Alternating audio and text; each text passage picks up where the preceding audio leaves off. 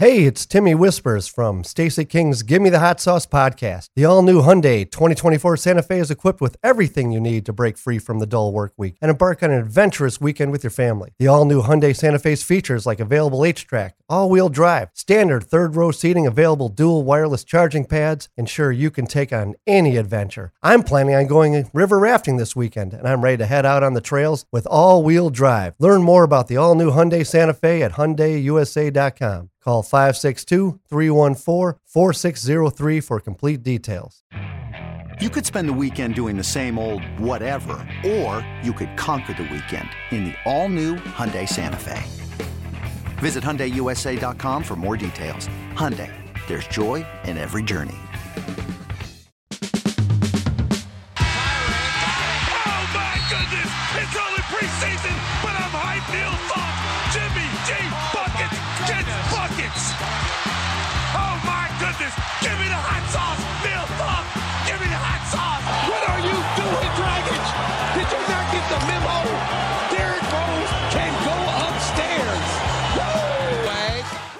Ah, this is special. We've taken the show on the road. We're in the Score Studios, their performance studio.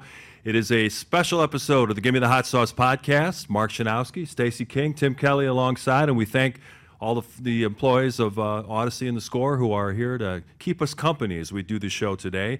And of course, the Score is the flagship station of the Chicago Cubs. Stacey, and they're- red hot. They've been on fire since the All Star break.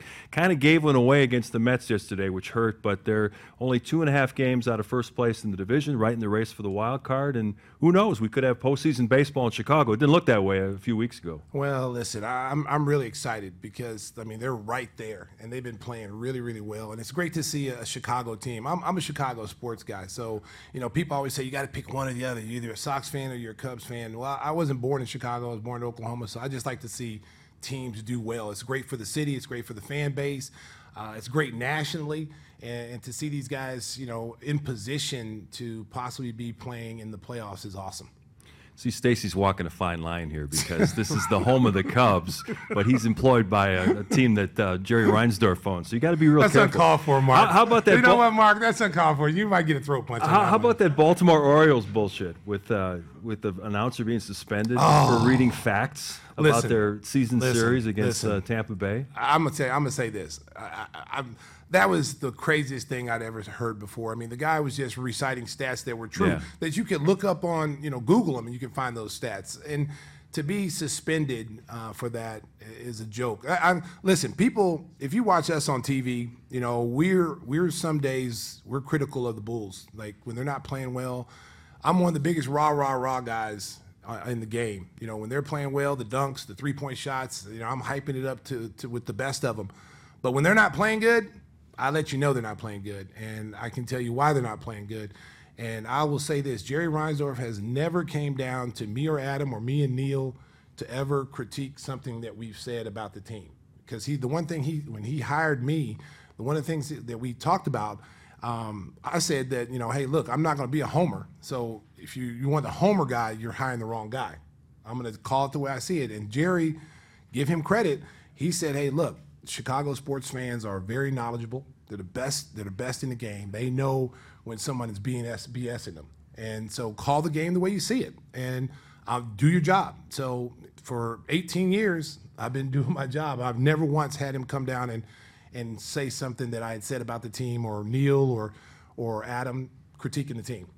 The, the thing that was really odd to me about that whole Kevin Brown situation was, y- you know how it works. Uh, you have great graphics producer Tamara Anderson, who, who you talk about Yep. what you want to do in the pre-show open and stuff. So the graphics are on the screen with all the numbers, and basically Kevin Brown's just reading what the numbers are, and that was that warranted a suspension. I, and and the other day at the ballpark, they're yelling "Free Kevin Brown!" Oh yeah, free Kevin that was very Brown," loud. you know. And if you're the owners, you don't want to hear that. That's something you don't want to hear because your fan base, they got a good fan base in Baltimore, and Mm-hmm. for them to take to that extreme showed you that that was really, really unnecessary. Listen, you pay a guy to do a job. His job is to to basically give stats. His job is listen. Baltimore. It's not his fault. Baltimore hadn't won. No, he didn't pitch, He, he didn't, didn't pitch. He didn't hit. He's just saying, hey, look, they've had a tough time coming down here playing this team. This is the one team that gives them problems, and this is the reason why they haven't won in X amount of years. This has happened. He was just telling the truth. And so, because when I watched the clip and they said, you know, Baltimore Orioles announcer suspended, I thought maybe he said something inappropriate because, you know, that's been said, you know, a couple of times from some guys. So I thought maybe he had said something that was inappropriate. So when I was watching it, and I had to replay it like three or four times. There's I'm like, maybe I there. missed something. Did, did he say something like, Yeah. you know, and, and I didn't see anything. And I'm like, wow, like he got suspended for just talking about the truth? Wow. Now you guys are going to get some real insight. We're going to ask Whispers what he thinks. You got any comments on his Whispers? No, because you guys have suspended me before for, well, We've tried. guess it wasn't You always keep appropriate showing up. You're like you're like athlete's feet. You just keep coming back. can't get rid of me. All right, let's, let's get back to the Cubs. Obviously, they've been had the best offense in baseball since the All Star break, averaging about seven runs a game. And you know the things have kindly finally clicked. They made a good trade to get Jeimer Candelario, who's a switch hitter, can play first base and third base, and all of a sudden the lineup is is looking much better than it did early in the season. I think really, Stacy, the question is, do they have enough starting pitching to get them to October? Because right now Marcus Stroman's on the injury list. Uh, Drew Smyly's been terrible. You know they're they're going to have to get more starting pitching if they're going to make the playoffs. Well, I was just happy they didn't get rid of Bellinger, you know, because that was Yeah. that was a talk earlier that you know maybe they get him, you know, trade him, get some pieces in, and and basically right off the season, and they they kept him, and so it's really good that they kept him. Um, yeah, you know, pitching is important. I mean, you gotta you gotta be able to pitch in the postseason, and and that's something that. You know they're gonna have to. It's, it's like you know patchwork. You're gonna have to get guys maybe who are long relievers to come in and, and pitch games for you. Um, can they do it? Yeah, they can do it. You know, confidence is big in professional sports. When guys, when guys, figure it out. yeah, well, yeah, they got the, they got the Sox next week. You know, so Royals. but in the Royals, I mean, they they got some games coming up, but confidence is big for for a team like this. It's like, hey, you know what? Now we see that we put the work in. You know, we didn't get frustrated. Now we're starting to see wins. Come out every night, every day, compete at a high level. You know, the fan base is rabid. Let's just see where this goes. And I, I think they've got a good shot. They're they're a few games out of the wild card spot. Um, they're chasing Milwaukee right now. They're a little bit behind them, but you know, they go through a stretch where they can, you know, it's all about winning series. Just like in basketball, you know, it's, it's about winning series, playoff series. You know, it's like you got a seven game series, you the first one that wins four, you know, that's going to be the winner. So you got to look at it that way if you're a baseball team too. It's winning series. So we got a three game series against, you know, we got two game series against the Sox. Let's win both those games. The Sox are struggling. Those are two games on the schedule that you look at and you say, we got to have those games. Now you look at Kansas City and you're saying, well, that's going to be a little bit, a little bit tougher, but let's try to get, you know, two out of three. I know both you and Whispers are big fans of boxing and MMA. What'd you think about uh, Tim Anderson's boxing stance the other day? Oh man, he should have bobbed and weaved a little bit better, man. listen, listen. A right-hander, listen, the way America, he lined up, America. good idea. listen, listen, America. I don't condone fighting. Okay, I don't condone fighting. But if you're gonna fight, better do okay, it I don't look for trouble, but I don't run. But I don't condone fighting. I've thrown, I've thrown a few blows here and there myself in my time. But Tim Anderson, you got to know, like, if you're gonna ball up your fist and you're gonna square up, and you got to expect, like, the other guy's gonna do it too, because he's not gonna punk out. He's not gonna say, "Well, Tim's got his hands up. I don't want to fight him." so that's that's your manhood being tested. And baseball is like hockey; they they go at it. So when Tim got up and was, you know, he was bouncing around like, you know, Terrence Crawford. I was like, okay, Ta like he throw them hands. and then all of a sudden he was like, you know, he swung, boom, boom. He got a couple of hits in there, but then he didn't cover up. You got to step back, TA. You can't just stick, keep staying in there in, in the pocket. You, you know, you're not you're not Mike Tyson. Back up two steps. You know, get your bearings and then come back with a jab. Plop, plop. You know what I'm saying? Yeah. He's in there. He's in the pocket like he's in a phone booth. But he he failed to put the right hand up to block the punch. And the dude was the dude Ramirez was just swinging. He was throwing haymakers. His head's down. I mean, he looked like a second grader trying to fight. But He caught him but the the jaw, one though. the one he connected on. That's all you need to do, America. You just got to connect one time. And TA, and, and the funny thing about it is, like, your feelings get hurt when that happens because everybody in the world sees it, you know. So your feelings get hurt, you know. So you're like, man, everybody saw me get knocked out. I got to get my lick back. I got to get my, you know, my opportunity back. So Ramirez apologized. He apologized, said, hey, I'm sorry to the fan base. Shouldn't have done that. I'm a, a better person that. I hope he accepts my apology. TA's not hearing that. he's He hasn't said he's anything like, he's like, uh, no. Behind the scenes, he's probably he's probably hitting a heavy bag. Yeah, he's probably jumping rope. And he's getting tons of abuse from his teammates, too. He's doing one arm push ups, Yeah. and then and then then his, his coaches or Ozzy's probably saying, "You can't win, Rock. You can't win." Of course, Stacy, you said that you're you're undefeated in, in fights, but you want to tell uh, our great audience about the one fight you lost? Mark, you're always digging up trash. Okay, you know. call, Mark. Uh, you know, listen, listen, America, America, listen. I, I, I'm 100 and 0 and 1. Okay, and that one tie, I consider it a tie, but some people might consider it a loss. Okay, if you go back, I don't remember what episode when we first started. I was talking, we were talking about fights and and kids fights and all this stuff. So I, I get into a fight with a one armed girl. Yeah, it's a one armed girl, America. Okay, one Think arm. about that. Think about that. okay, Stacey King was raised not to hit girls. Number one. Right. Okay, I come from a military family. My mom and dad instilled in me never to hit a woman, never hit a girl. So I'm fighting. I'm, I'm not fighting. I'm, I'm, I'm defending myself. I'm fending off a one-armed girl, and she's just wailing on me. Blah blah blah. Grabbed me by my afro, threw me down on the ground, and just starts beating me. So I go home. I'm all beat up. My shirt's ripped. I got a little bloody lip, and I my, run into my dad, and my dad say, "What happened to you, boy? You get into a fight?" I said, "Yeah, I got into a fight." He said, "Did the other guy look like you?" It was a girl, and my dad's just like, what? A girl? I said, yeah, she had one arm. He said, "Yeah, one arm? Get the hell, one arm? You got beat by one arm girl?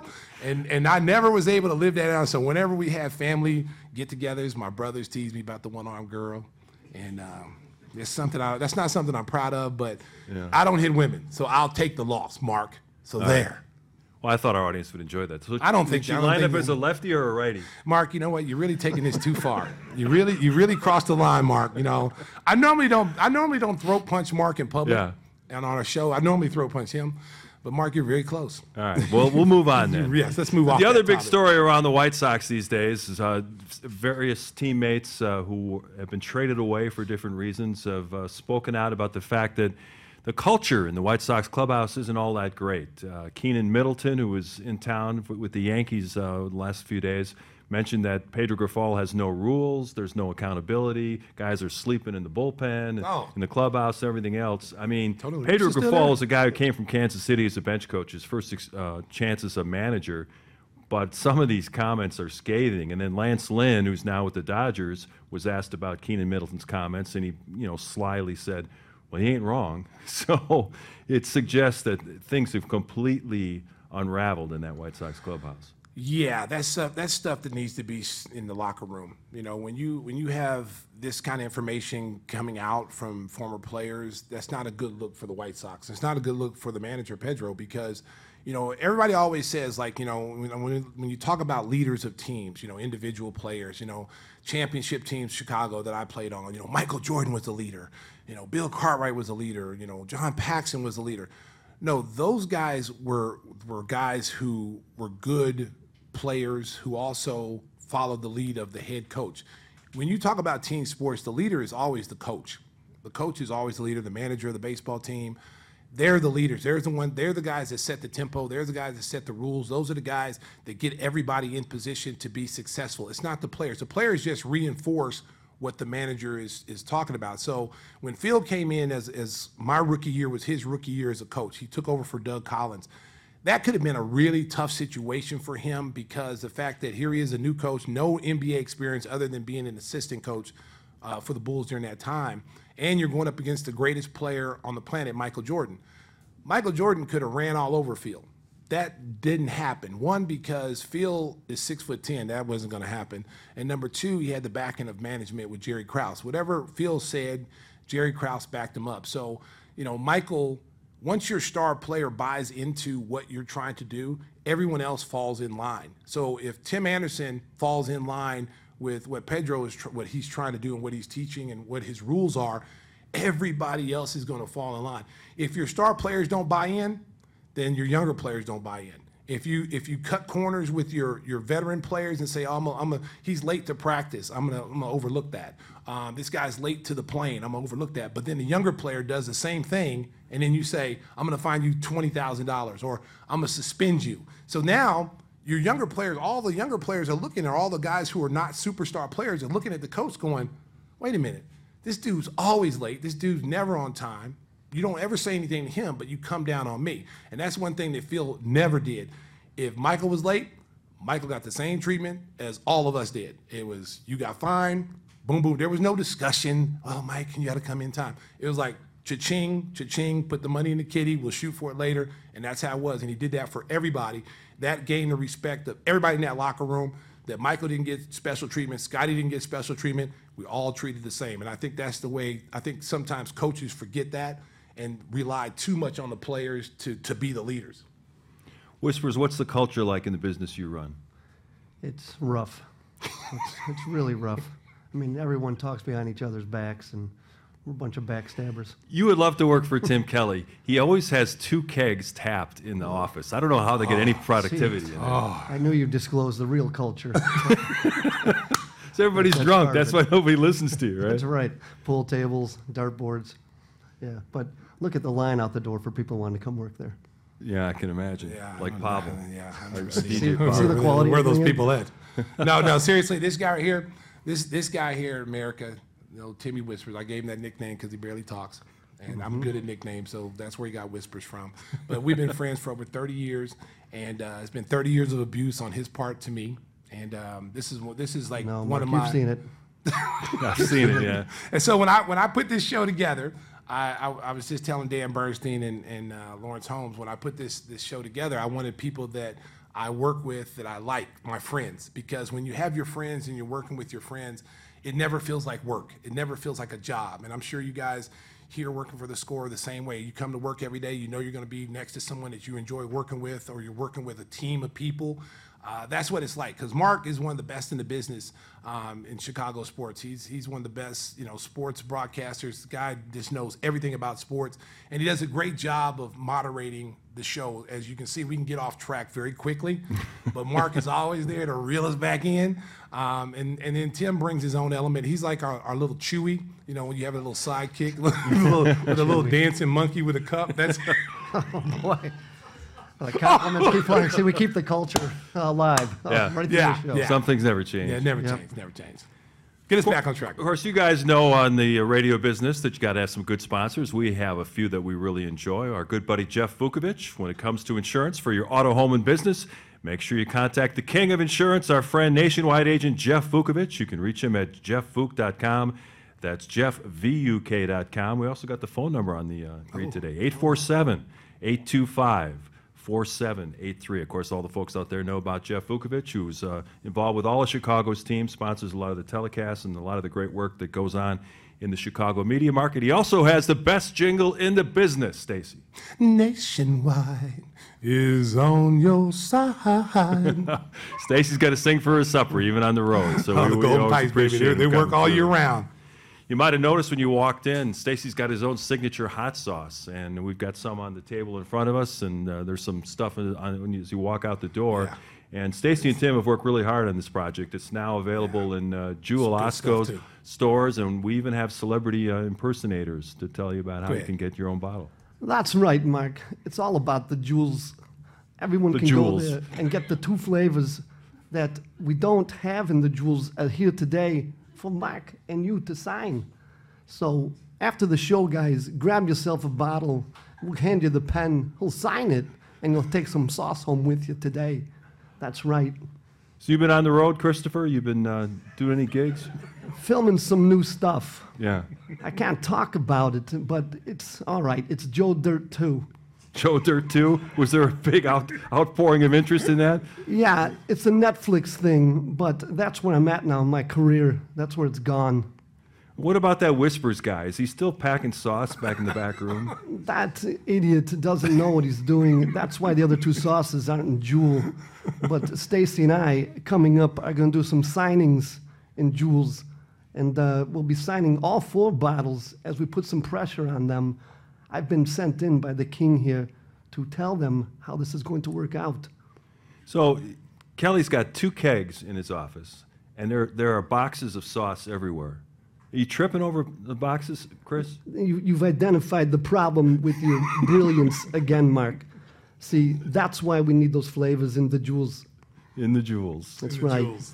Uh, Christopher Walken, always uh, always a hit. This so we, is- we it's appreciate always you a dropping hit on by. the Tell the folks how they can get uh, if they if they don't live in the Chicagoland area where they can go to the local Jewels. How can they pick up a bottle? Give me the hot sauce.com. That's G I M M E.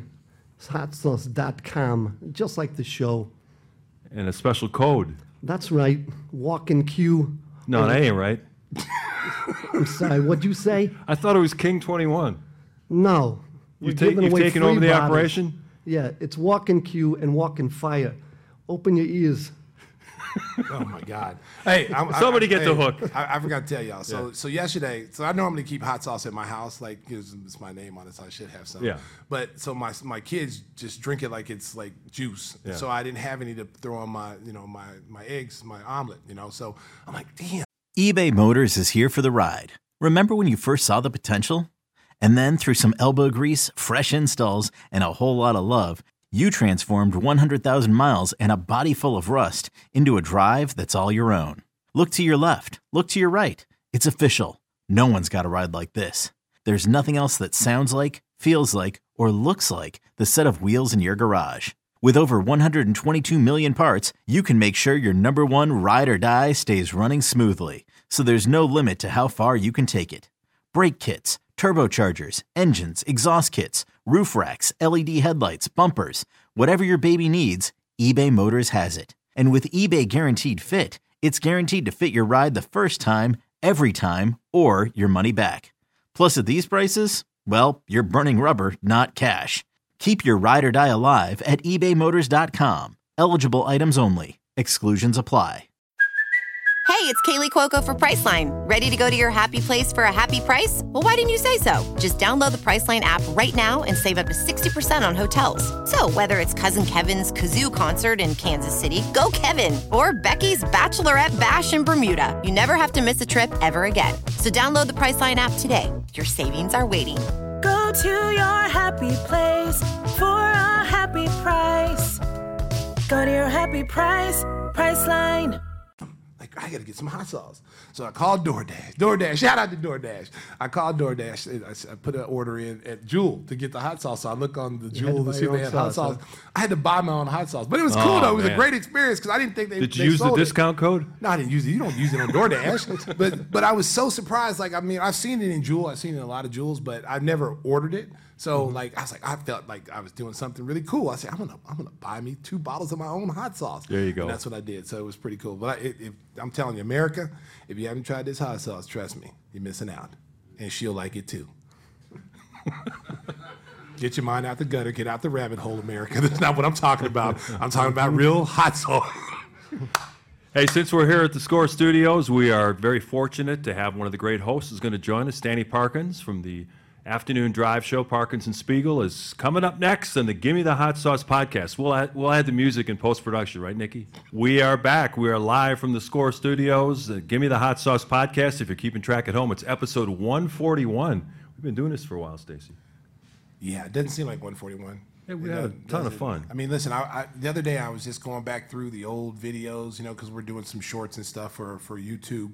So I was going back looking at how far we've progressed, and from the first show when we were basically smoke signal, we had it was we were in the dark. The Yeah. sound was terrible. Like it was just it's so see how far we've come has Gold been awesome. microphones. The graphics Yeah, we had even we had like we had some like station. Snoop Doggy Dogg pimp microphones. They were they were Yeah. like they, they were like uh, gold and yeah, we've come a long Well, way. Tim's We- still selling those out of his yeah, trunk. he's still still yeah, he still got them. He's he's still selling them on eBay. Get, get Stacey King's first uh, first microphone. Still had your DNA on the mic. Oh, come on. Wow, come on. Again, man. once again, we got to reel it in. We got we got a Yeah, come professional on. here. Danny Parkins, host of the two to six Parkins and Spiegel show. Thank you so much for joining us, coming in early. Oh, we get some applause. I mean, I couldn't miss the opportunity to be on episode 141. Yeah, I mean, you know, when you think of classic episodes, Yes. 141 is always the one that stands out. Oh my you know? God, what an honor! This is incredible. and Stacy, um, what did you do to upset the one-armed woman? Ah. well, I'm just asking. Because technically, I beat up her brother from we were in kindergarten together, and I beat him up because he hit me in the knee with a. When the, back in the olden days, you used to have those big building blocks. They used to be this big. Yeah. And I was building something, and he took it, and then I went over and took his back, and then he whacked me in the knee, and then I beat him up. And Saturday, I was walking to go meet some friends at the playground, and then they they had just got ambushed. Got ambushed. I was ambushed. I was circled by like little ten little kids, and then she's the leader of the group. She said, "You beat my brother up." I lied and said, "No, it wasn't me." I was like, so then next thing you know, it was on. She Yeah. whipped the she whipped the daylights out of me. Man, I, I have a similar story.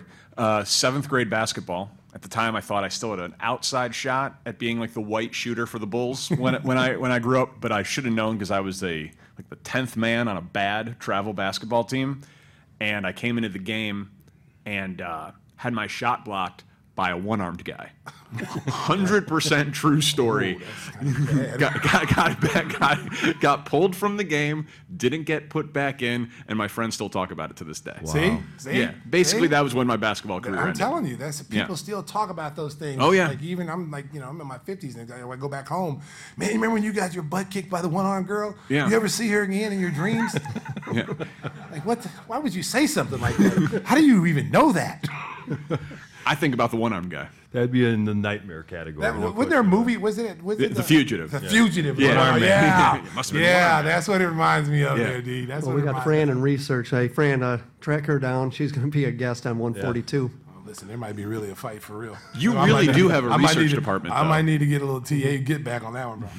Seriously, I mean, I, I'm, I'm, I'm, no. You see, see, you're just bringing up old wounds. That's Like, I'm trying to let it go and move on with my life, and you just keep, you guys just bring this up. That's what therapy's for. No, this is terrible therapy. Hey, Danny, at the outset, we were talking about the whole Kevin Brown situation. What, what did you make of that whole thing?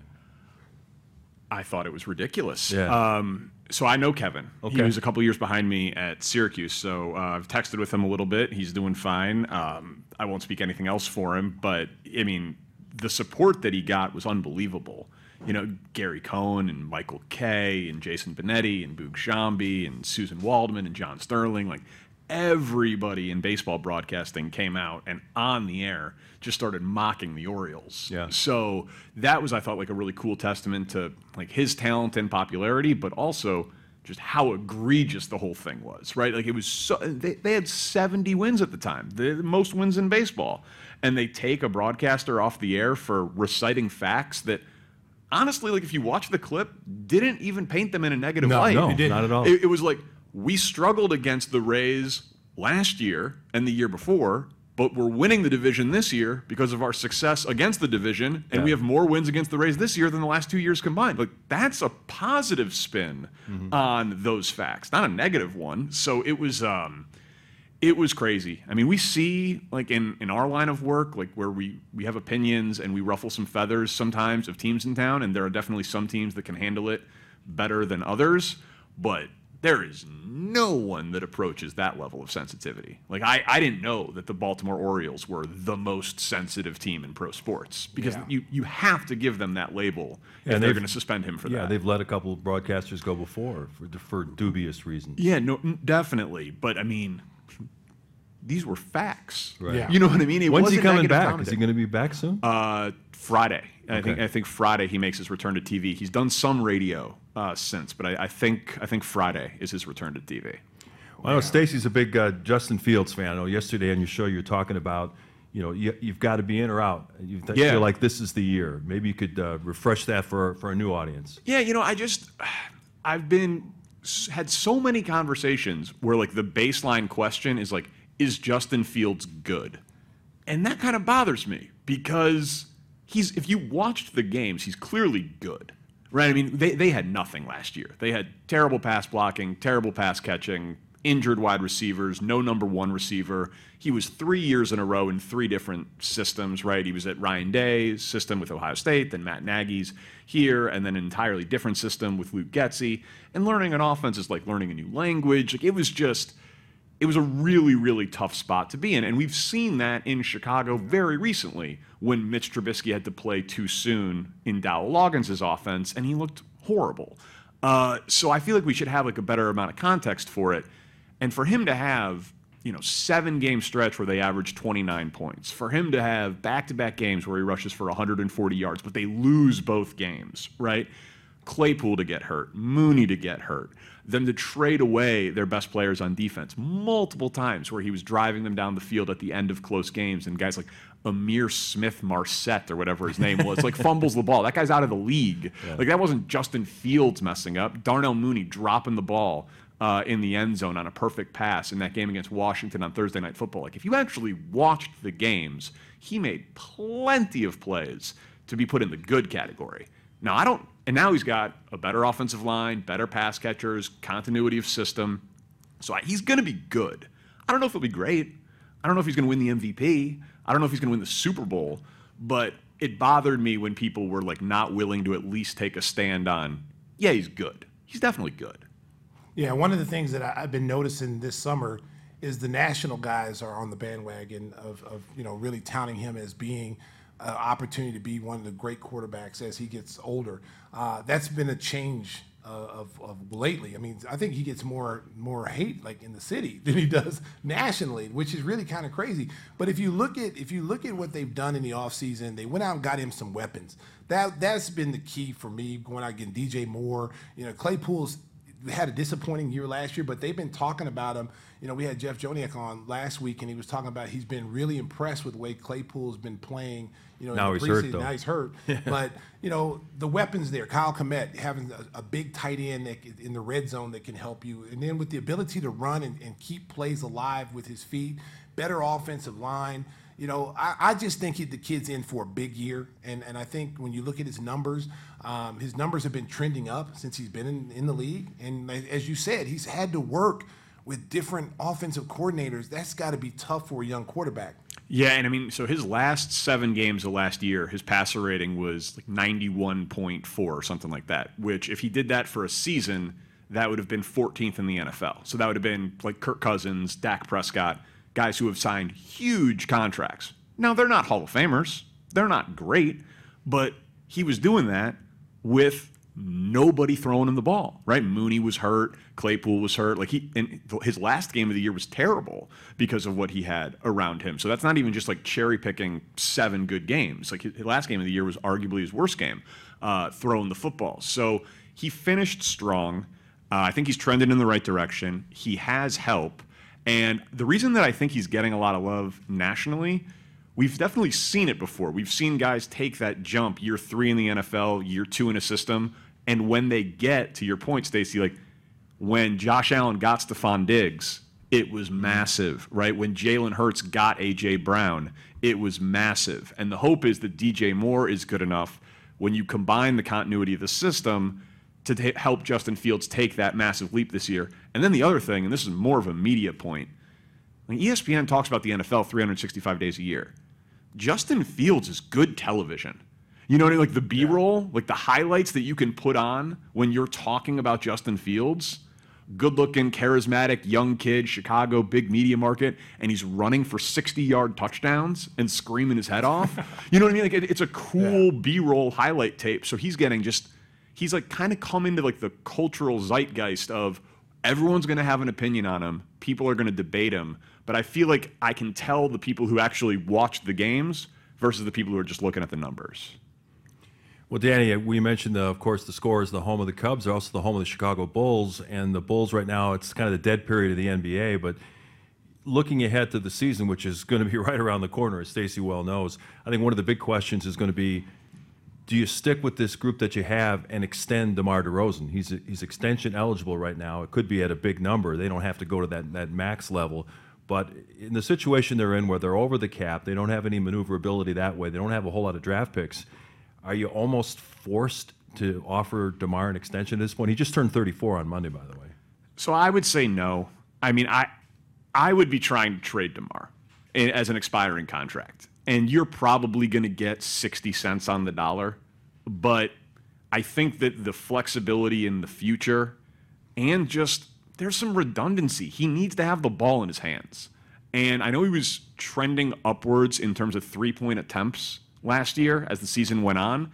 But is that really sustainable? Like this is like old dog, new trick sort of thing. He's been the king of the mid range, and it's an unbelievable weapon. Like all NBA players marvel, right? Luka's like, have you ever missed from the mid range? Like it's an impressive skill, but it's not the most valuable skill now in this NBA. And when he does it, Zach doesn't have the ball in his hands, and I worry that Zach needing the ball, DeMar needing the ball, Vooch wanting and clearly expecting the offense to be run more through him. At some point, Patrick Williams needs to be more of a featured piece as opposed to just like run down to the corner and catch threes and be a sidekick. Like, if they do two or three more years of DeMar DeRozan, I just think it locks them into a team with a very, very low ceiling. Like he's he's lived up to the contract. He's been way better than I Oh, thought yeah, no th- question. than I thought he was going to be when they when they signed him. You know, mean? so I'm, I'm not even really throwing shade at him. I just think that the puzzle pieces don't fit. So I would be looking to cut bait with whatever you could for him, as opposed to an expensive 35 or a 36 year old player because he is tradable right now, right? A team would take DeMar DeRozan for the veteran leadership and the pure scoring. I worry that in one or two more years at a high salary, he's not that tradable. Yeah, it's it's it's a tough situation for the Bulls to be in because again, with, with no draft capital, uh, you're at the at the salary cap, and so you're in a situation where you know it's like okay, what are we going to do? What are we doing here? What's the ultimate goal? What's the where are we going to go now? And and I think their their philosophy they're running it back because they feel like they can they're going to play much better than they did last year with with you know with three guys who are all stars. There's no excuse that you shouldn't win 35 to 40 something games with those three guys alone. They built around those guys with some really good two way players. Torrey Craig is is one of really good you know, three and D guys in the league. Um, you know, Jevon Carter is an underrated player. You know, he really played well in Milwaukee. I like him. He's he's a younger Patrick Beverley, and we saw the impact Patrick Beverley made with toughness and coming in with a little swagger. Um, you know, but I think the key for this team this year is is what kind of start they get off to. Because if you get off to a slow start in the Eastern Conference and you find yourself, you know, trying to skate uphill, then that makes making decisions at the trade deadline easier. But if this team comes out and, and like they did two years ago when they had Lonzo Ball and they jumped out on everybody and had the best record going into the All Star break before Zoe got hurt, now that puts a tough situation in hand. Now do you make that same move and say, okay, we're we're we're you know number four in the Eastern Conference. Do we trade DeMar DeRozan now and get pieces back, or let him walk at the end of the year and get nothing for him, like they did Pau Gasol, you know, a few years back when Pau was a free agent? So that's a tough, tough situation to be in. They're, they're, in NBA hell, right? They're in the NBA middle class. They're a good team, but they're not a young team, and they don't have a lot of upside. And so, and they can't win a title. So it's just like a really hard thing to to get excited about.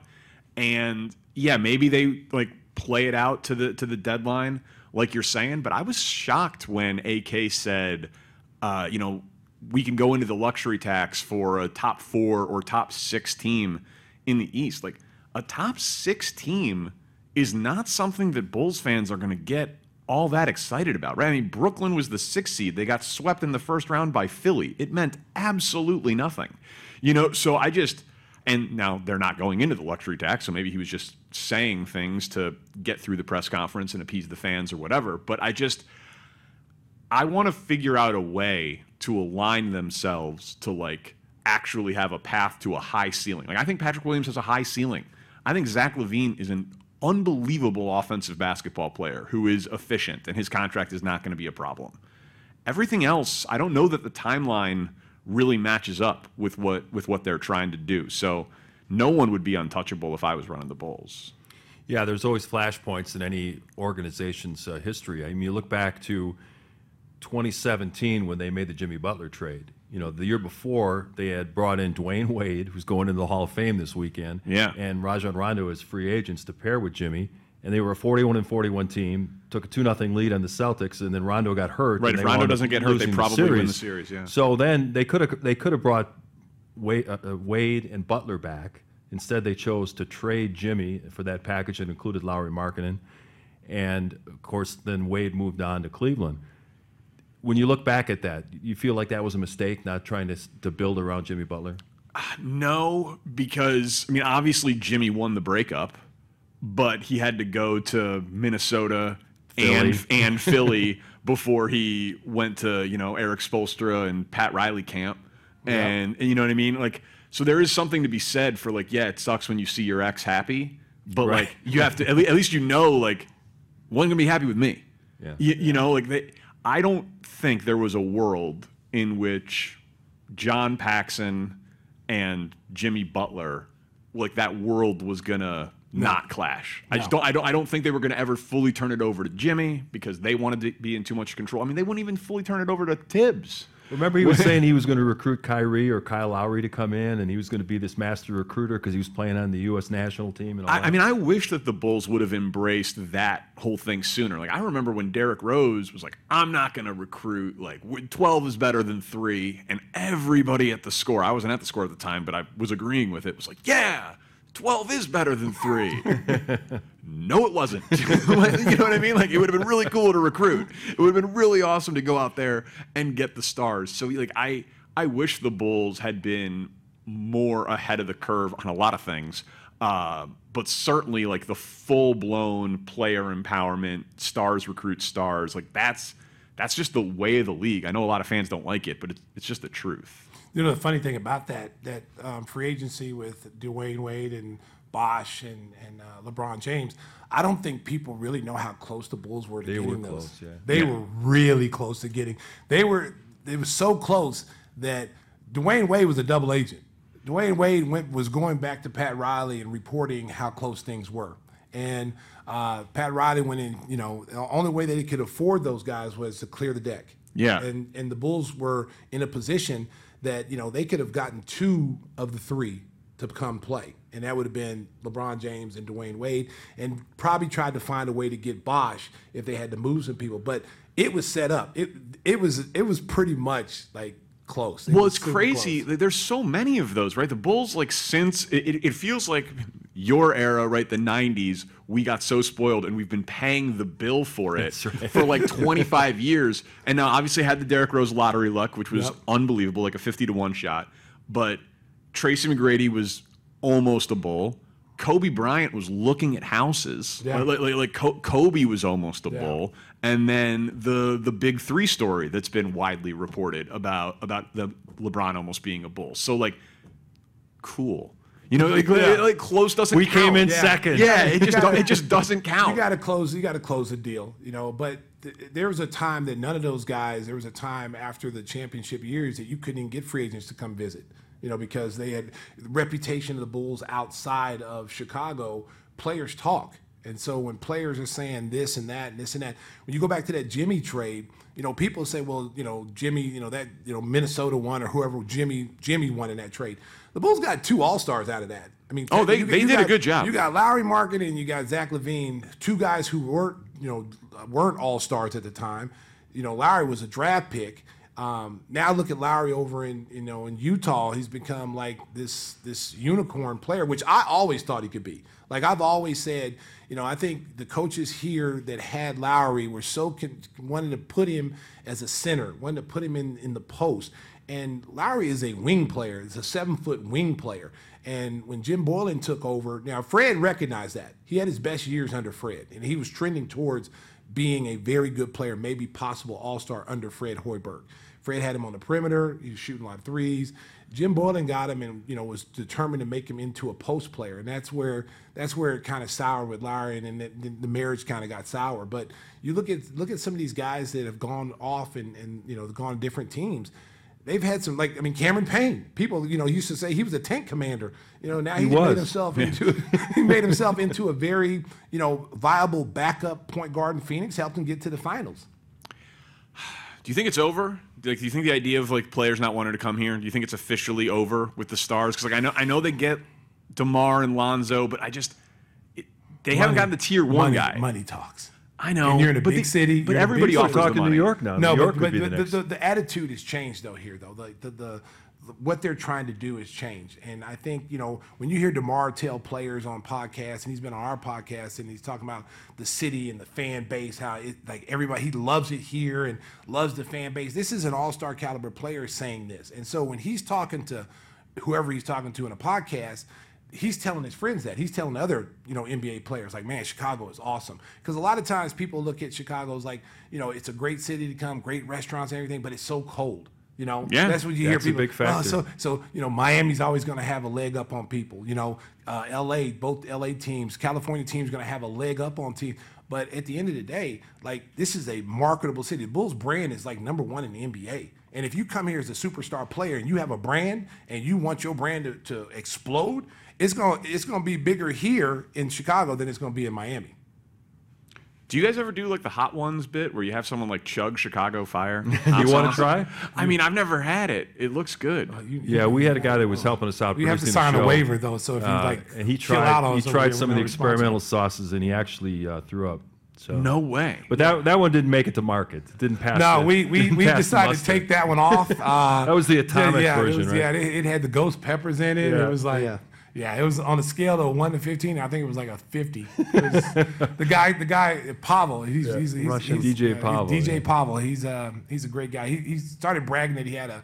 A cast iron stomach. Oh, I can take anything. You know, he was Drago for Rocky. Nothing can stop me. So he takes all our hot sauces. Oh, this is too weak. You know, and then you take another one needs more spice. And so we like, all right, let's pull out, let's pull out the atomic. Let's do it. Let's do it. So we pull out the atomic one, and uh, he starts, you know, starts eating it, and he starts sweating immediately. Like I thought the guy was having a heart attack. I was like, man, do we got any paddles? Like, he's like, Eyes he's like- bulging. his eyes were bulging, and then he just sits back in a chair, and I'm like, I think we might have killed this dude. Like, Yeah. get him some milk.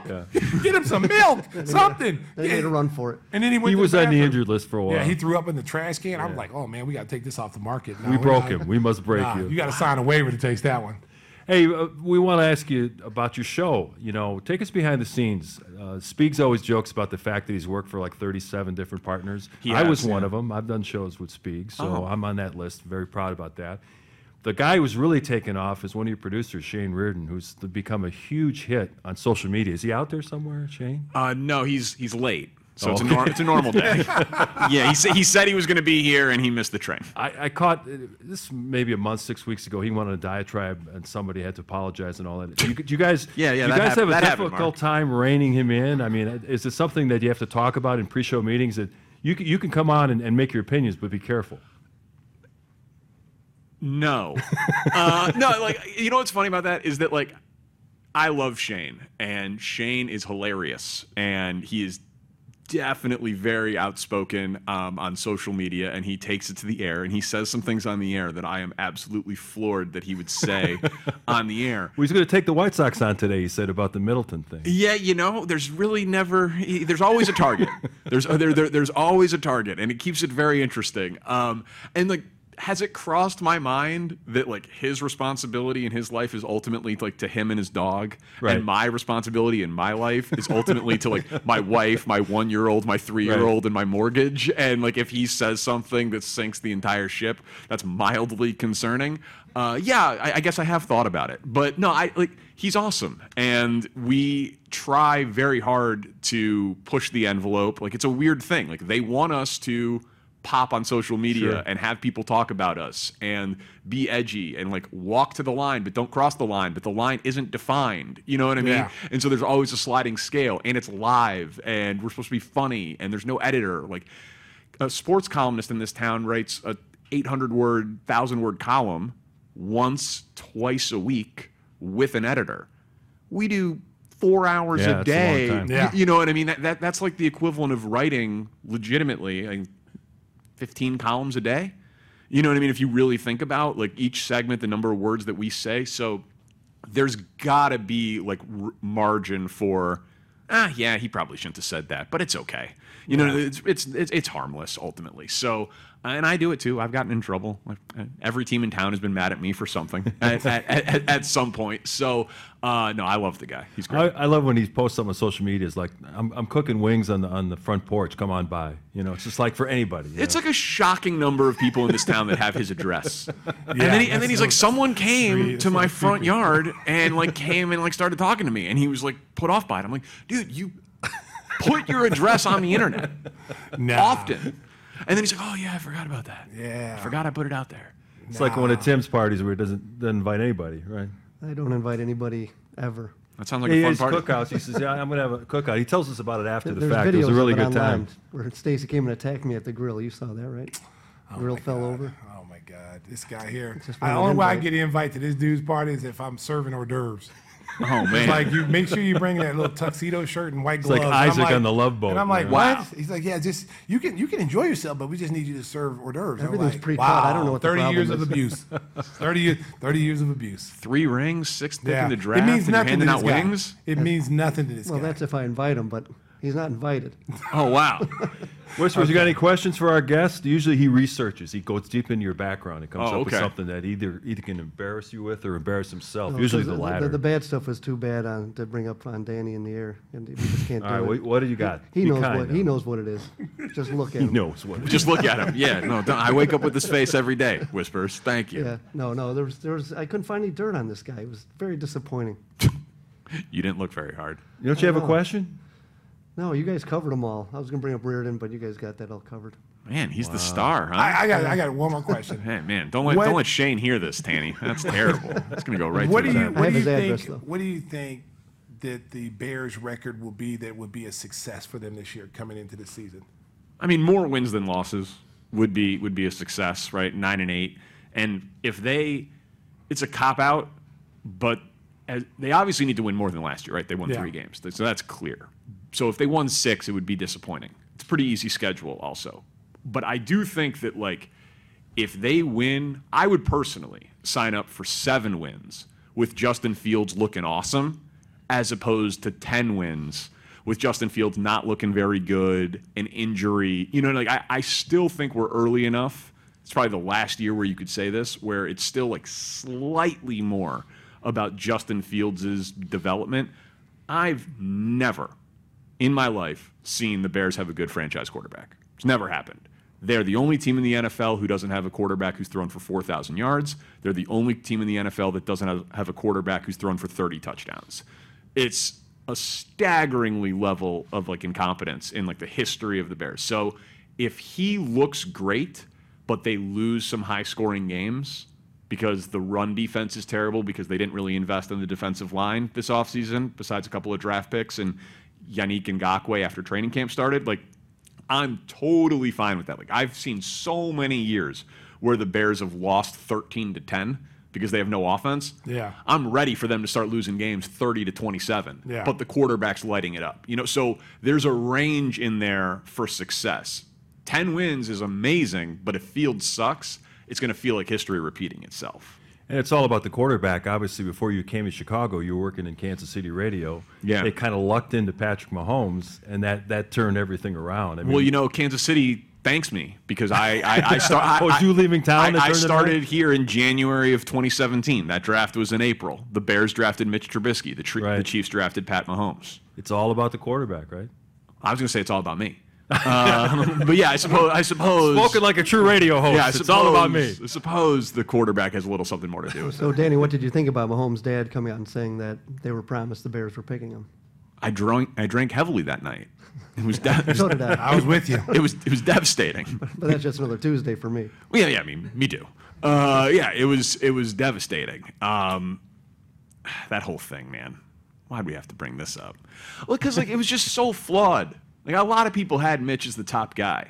A lot of guy, a lot of people had him as the top guy, but they didn't even work out Deshaun Watson.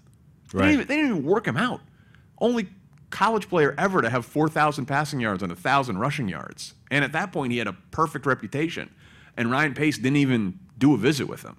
You know, so it was just, it was, the whole thing was just so flawed. And he very clearly like zeroed in on Mitch and fell in love with, he drives the 95 Camry that was his grandma's. And they went out to the restaurant in North Carolina and he made a reservation under the name James McMahon, party of eight right. for Jim McMahon. And he just like very clearly fell for the like good old boy. Banana in a tailpipe trick. Yeah, and it, it so and wh- where- whereas Mahomes, uh, you see all this stuff, and it's like, oh, he's got a photographic memory, and he memorized Andy Reid's offense and aced the test in the pre-draft workout, and you know, it's like, well, how the hell did you not? How, how were you more impressed with the Camry and the funny name on the reservation Right, right. than the dude who learned Andy Reid's offense for a pre-draft interview in like a day? Because that's the story of Mahomes in Kansas City. Now Matt Nagy apparently like you know fed him some answers, but still, like I I covered those teams when Andy Reid was there. That offense is complicated.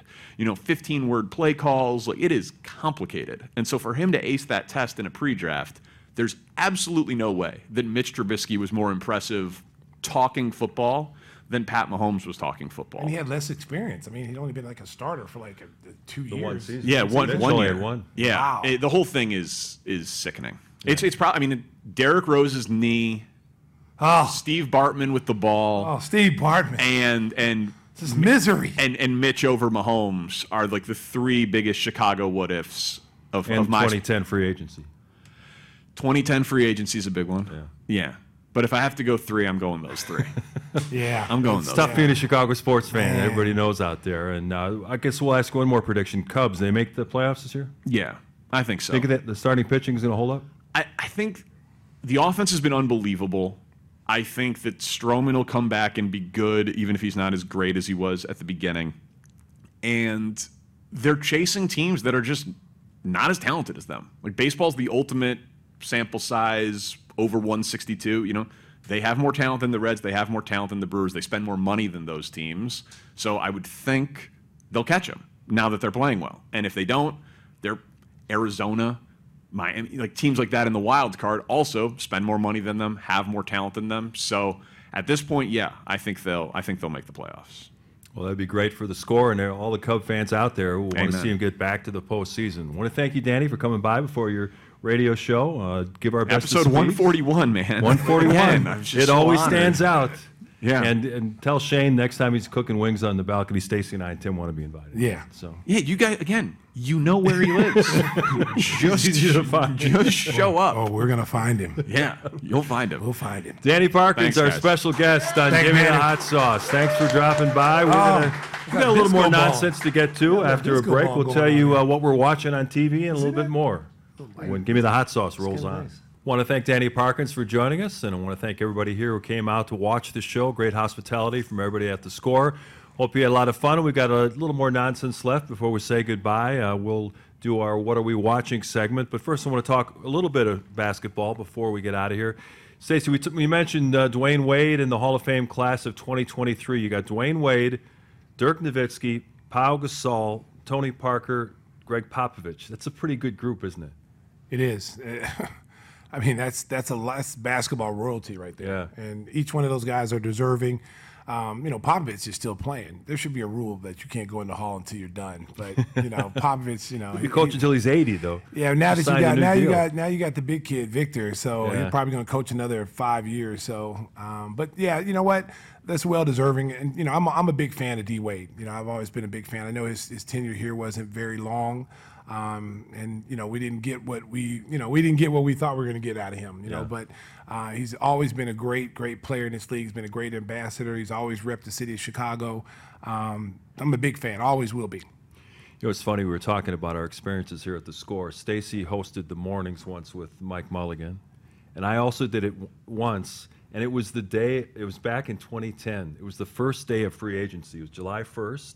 So we were talking about the possibilities and what might happen. So you know, when you're not used to doing that shift, it just it just drains you. so I got home and I, I took a nap. I'm like, man, I, I'm just zonked. So then I get back out. I, I wake up and I see on ESPN there's a crawl that Dwyane Wade is going to have a second meeting with the Bulls. And I'm like, holy shit, this is going to happen, you know? and he's going to bring LeBron and, you know, they're going to win all these championships with D Rose and Noah and Luol Deng and the whole group. And it just it just fell apart that quickly. I mean, you, you talked about the fact that Wade was being a double agent, and I think that you know he's a Chicago guy, Chicago area guy, and I think a lot of people are, are kind of like down on Dwyane Wade because they felt like you know the what ifs and what might have been had he and LeBron come here in 2010. It, it would have been special, you know, and, and it would have been interesting to see how that team would have shaped out because I don't know if you would have been able to add those type of players and still be able to keep Luol Deng, a Joakim Noah. I know the Bulls would have tried, but it would have been very difficult because you saw what Miami did. In order to fit those three guys into a contract situation and get them on the team, they had to clear the deck. Right. The only only only guy they kept was Michael Beasley, who was their draft pick.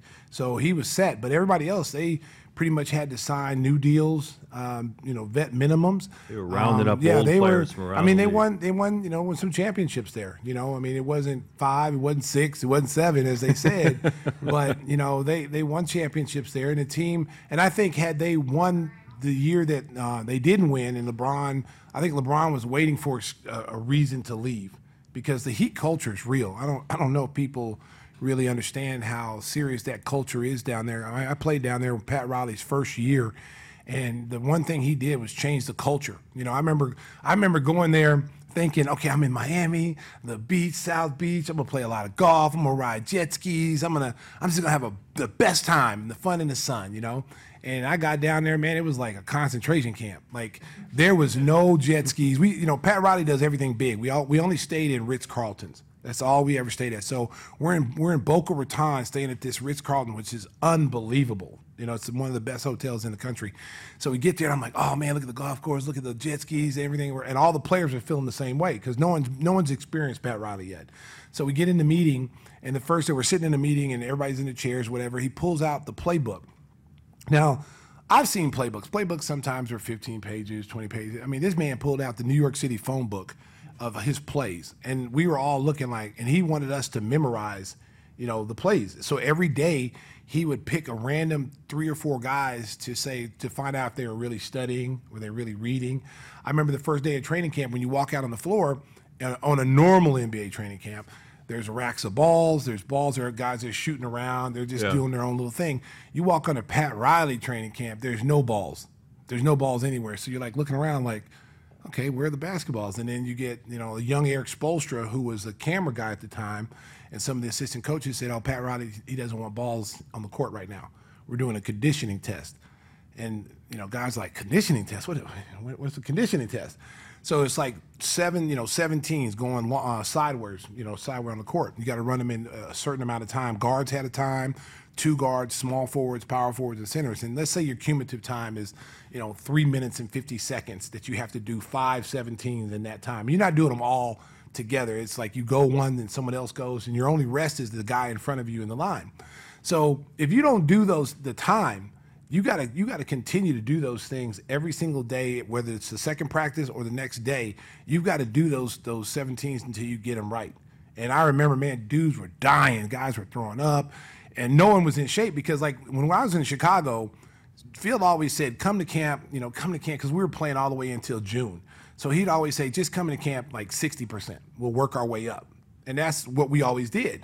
And you know, you come to Pat Riley 60%, that was you better come Navy SEAL in shape. Like that's seriously. I mean, it's so when I see the culture and I see the things that they've established down there in the way Jimmy, I knew Jimmy would do well there because there's major structure there. There's Jimmy's not going to be able to run through people like he was able to do here in, in Minnesota and Philadelphia.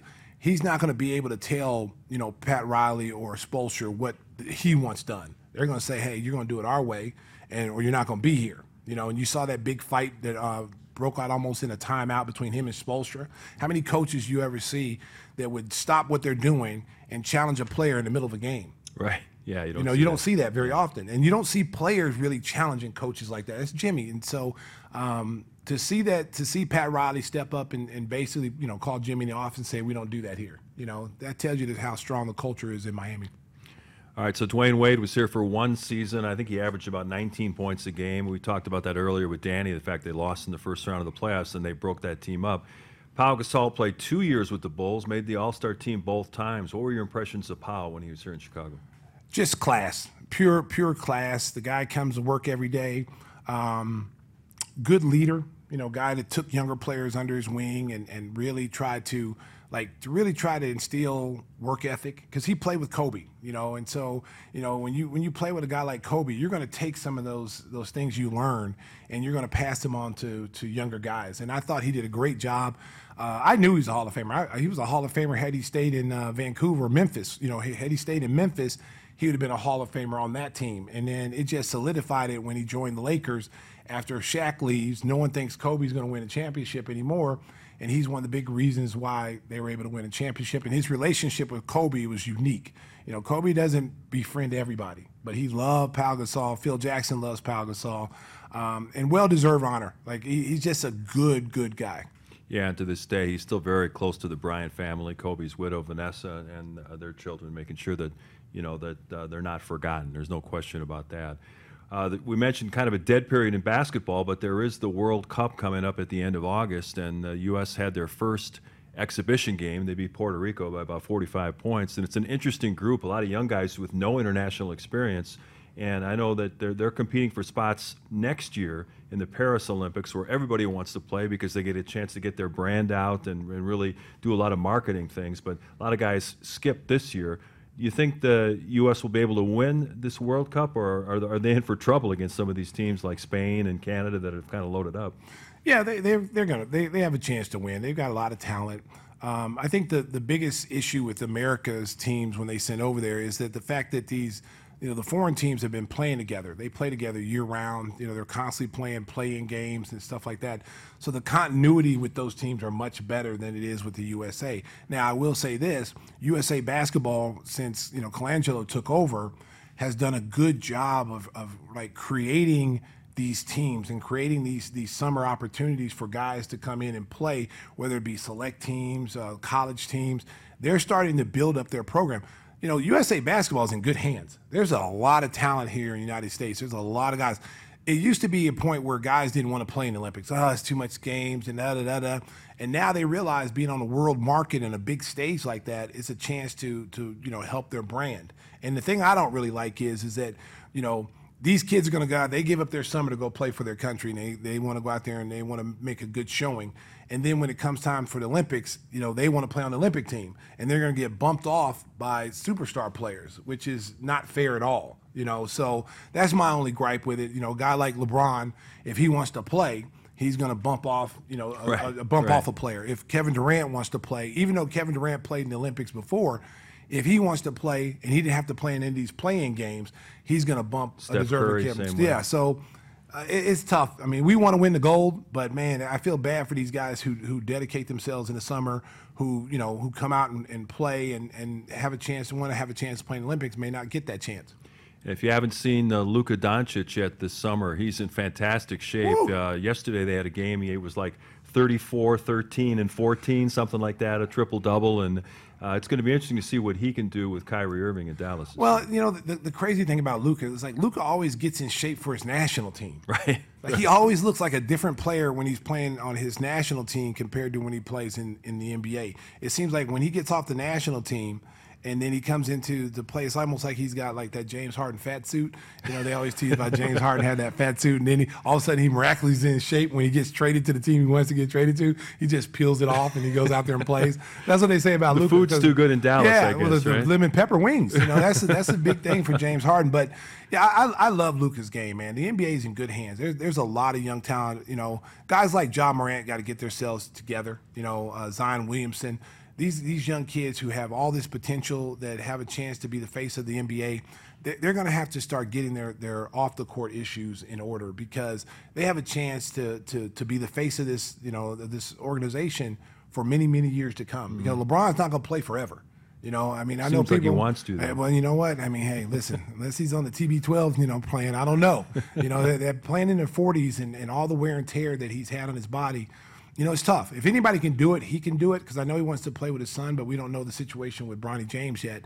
But you know, he's getting ready. He's at the end. You know, now you're starting to. You, you got to see who's going to take that mantle. Who's going to be the face of the NBA.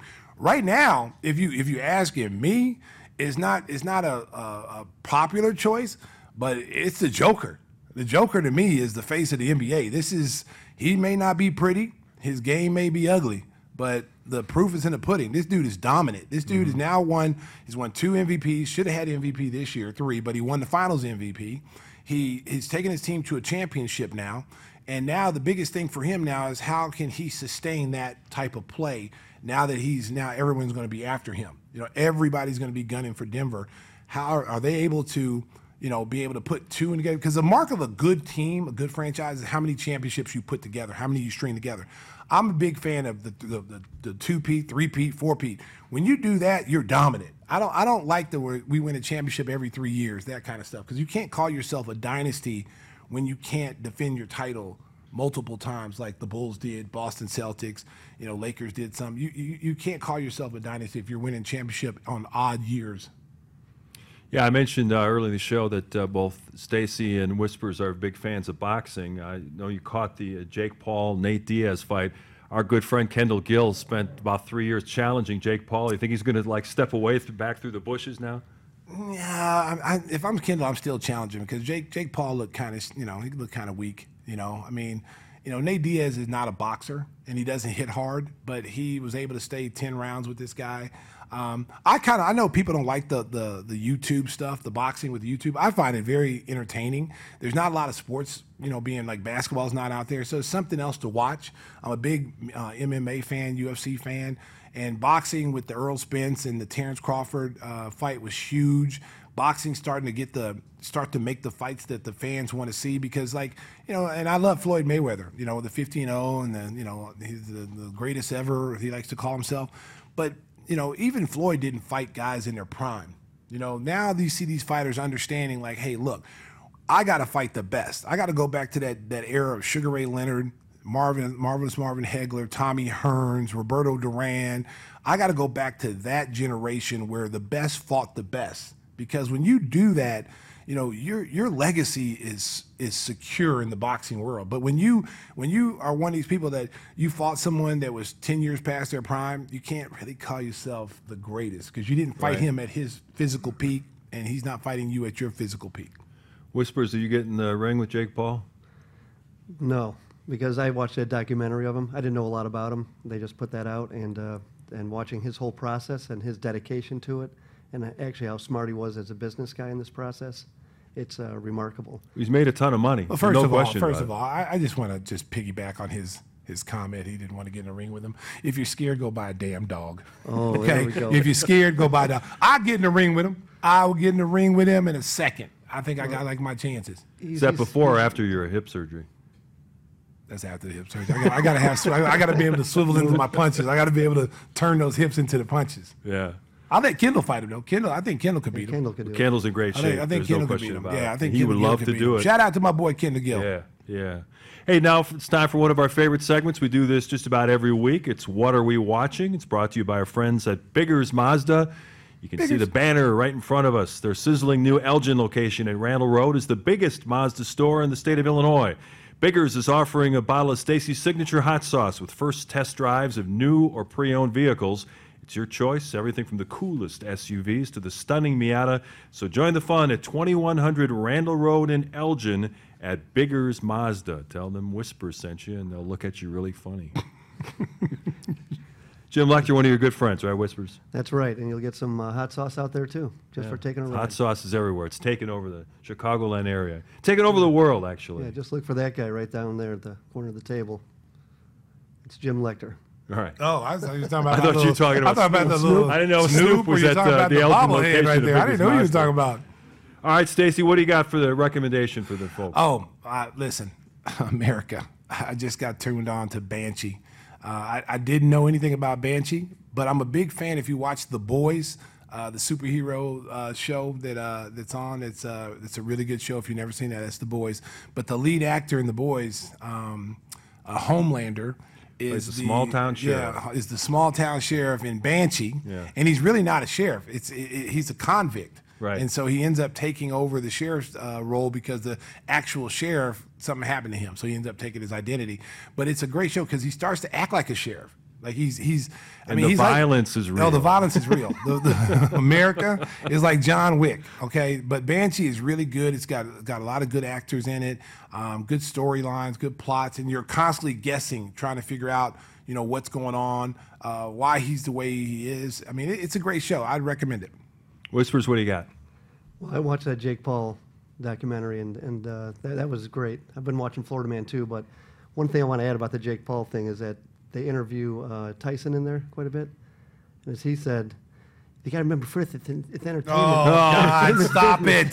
Stop it. I knew this was coming. America, see, here we go. He does There- one good here- here go. impersonation, and he tries to do others, and You it know, just here, fails here we go. Here we go. Yeah, but he, again. he, he Tweety talks Bird. about that, and uh, Tweety Bird. No, Sylvester. Sylvester Suffering the the cat. That's right. the audience agrees. He does I thought I saw a pretty cat.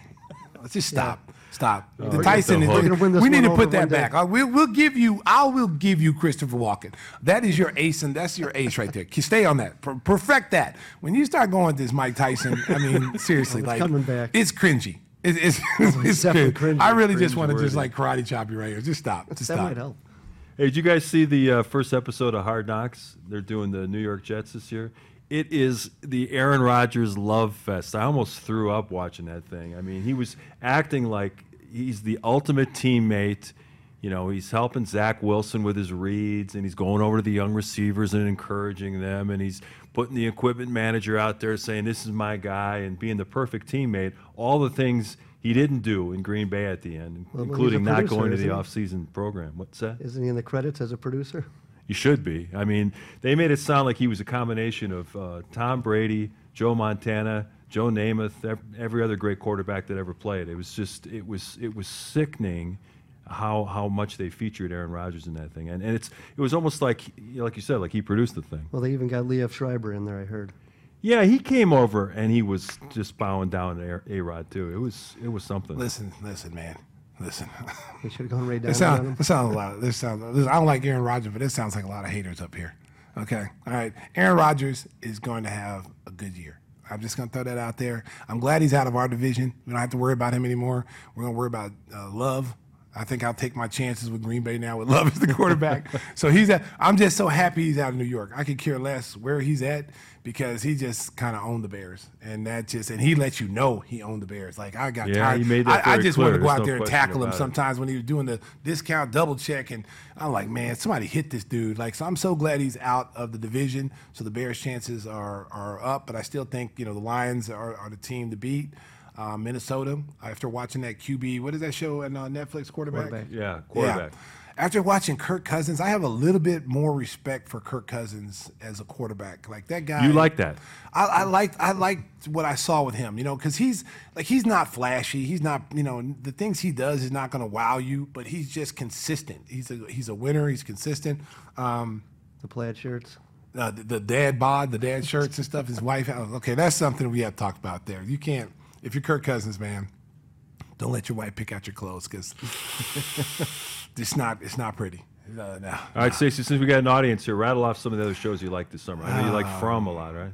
Yeah, From From is good. Um, I went back. You know what? I'm I'm an old school guy, so I went back and started watching like old shows that I like, The Sopranos, because sometimes you forget how The Sopranos was. So there's certain things you forget. So you go back and watch Sopranos. I went back and I, and I watched uh, Boardwalk Empire. Uh, Succession. I got into Succession, watched that. I was just so disappointed in the ending. I was just like, man, come on, like you can't do this to me. Uh, but it was good, and uh, you know, uh, uh, what else have I been watching? Um, I wa- watch a lot of Netflix. I watch a lot of Netflix. There's some shows I can't really divulge what I watch. Uh, you know, here this is, this is a kids channel, um, but uh, you know, And uh, Power of Force is coming back. Power Force, guy, yes, we got some Joseph Sikora. we got some interesting guests coming on, man. Yeah. We got we got uh, Tommy from Power going to be coming on the show. He's from Chicago. I don't think people know that. We have Jeremy Jeremy Piven, who was uh, who's from Chicago as well. He's going to come on the show. He was uh, Ari off Ari of Gold. Entourage. Yeah.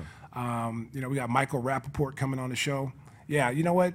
We got some really good guests coming on, and uh, the season, like I said, it's going to be coming up pretty close, and we're going to have a lot of basketball, more basketball talk. Right now, it's Bears and Cubs. Right now, they're the hottest thing, Mm-hmm. so that's where we really uh, have really turned our attention to a little bit, because you know it's a good story. I want to see the Bears do good. If the Bears play well, then it starts everybody else's season off, puts a little pressure on everybody else to do well. So if the Bears are winning, that means pressure goes on the Bulls. If Cubs are Right. winning, pressure on everybody else. That's so right. that's what I like to see.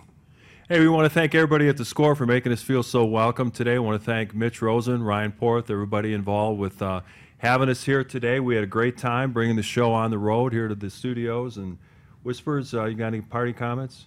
Thanks to uh, Rich and our crew as well. Yep. Rich Wyatt doing a great job, making sure we sound and look okay. And thanks to Yeah, Maddie Rich! and Nikki Knuckles and the Sriracha a crew. Sriracha crew that had to- Yeah. who came in here. Cisco's and- out here Yeah, as we got Cisco. We uh, we did a good job. We, we brought the show on the road, and um, you know what? It was, it was a lot of fun to get a chance to, to do something different. You know, we're normally shooting the Sriracha studios, but being able to get out on the road and interact with people is awesome. Um, you know, I, I had a, I had a blast. This is a lot of fun. And we want to wish Stacy all the best. He's got hip replacement surgery coming up next week, so good Is luck there a with HIPAA that. law here? We, we, we, we, prob- HIPAA law? we probably violation. Violation. Lawsuit. Let me call my lawyer real quick. I'll get- we probably get some won't money. see him in studio for quite a while, but while he's on the Nah, mend, I'll uh, be we're back. sending good thoughts your way. I'll be back. I'll be back to moonwalking pretty soon. So you know. and Nikki, I know you're going to tell me that we'll put the uh, the clothes in post production, right? All right. So thanks everybody for coming out. We appreciate it very much. Drive home safely. Brand new episode every week of Give Me the Hot Sauce.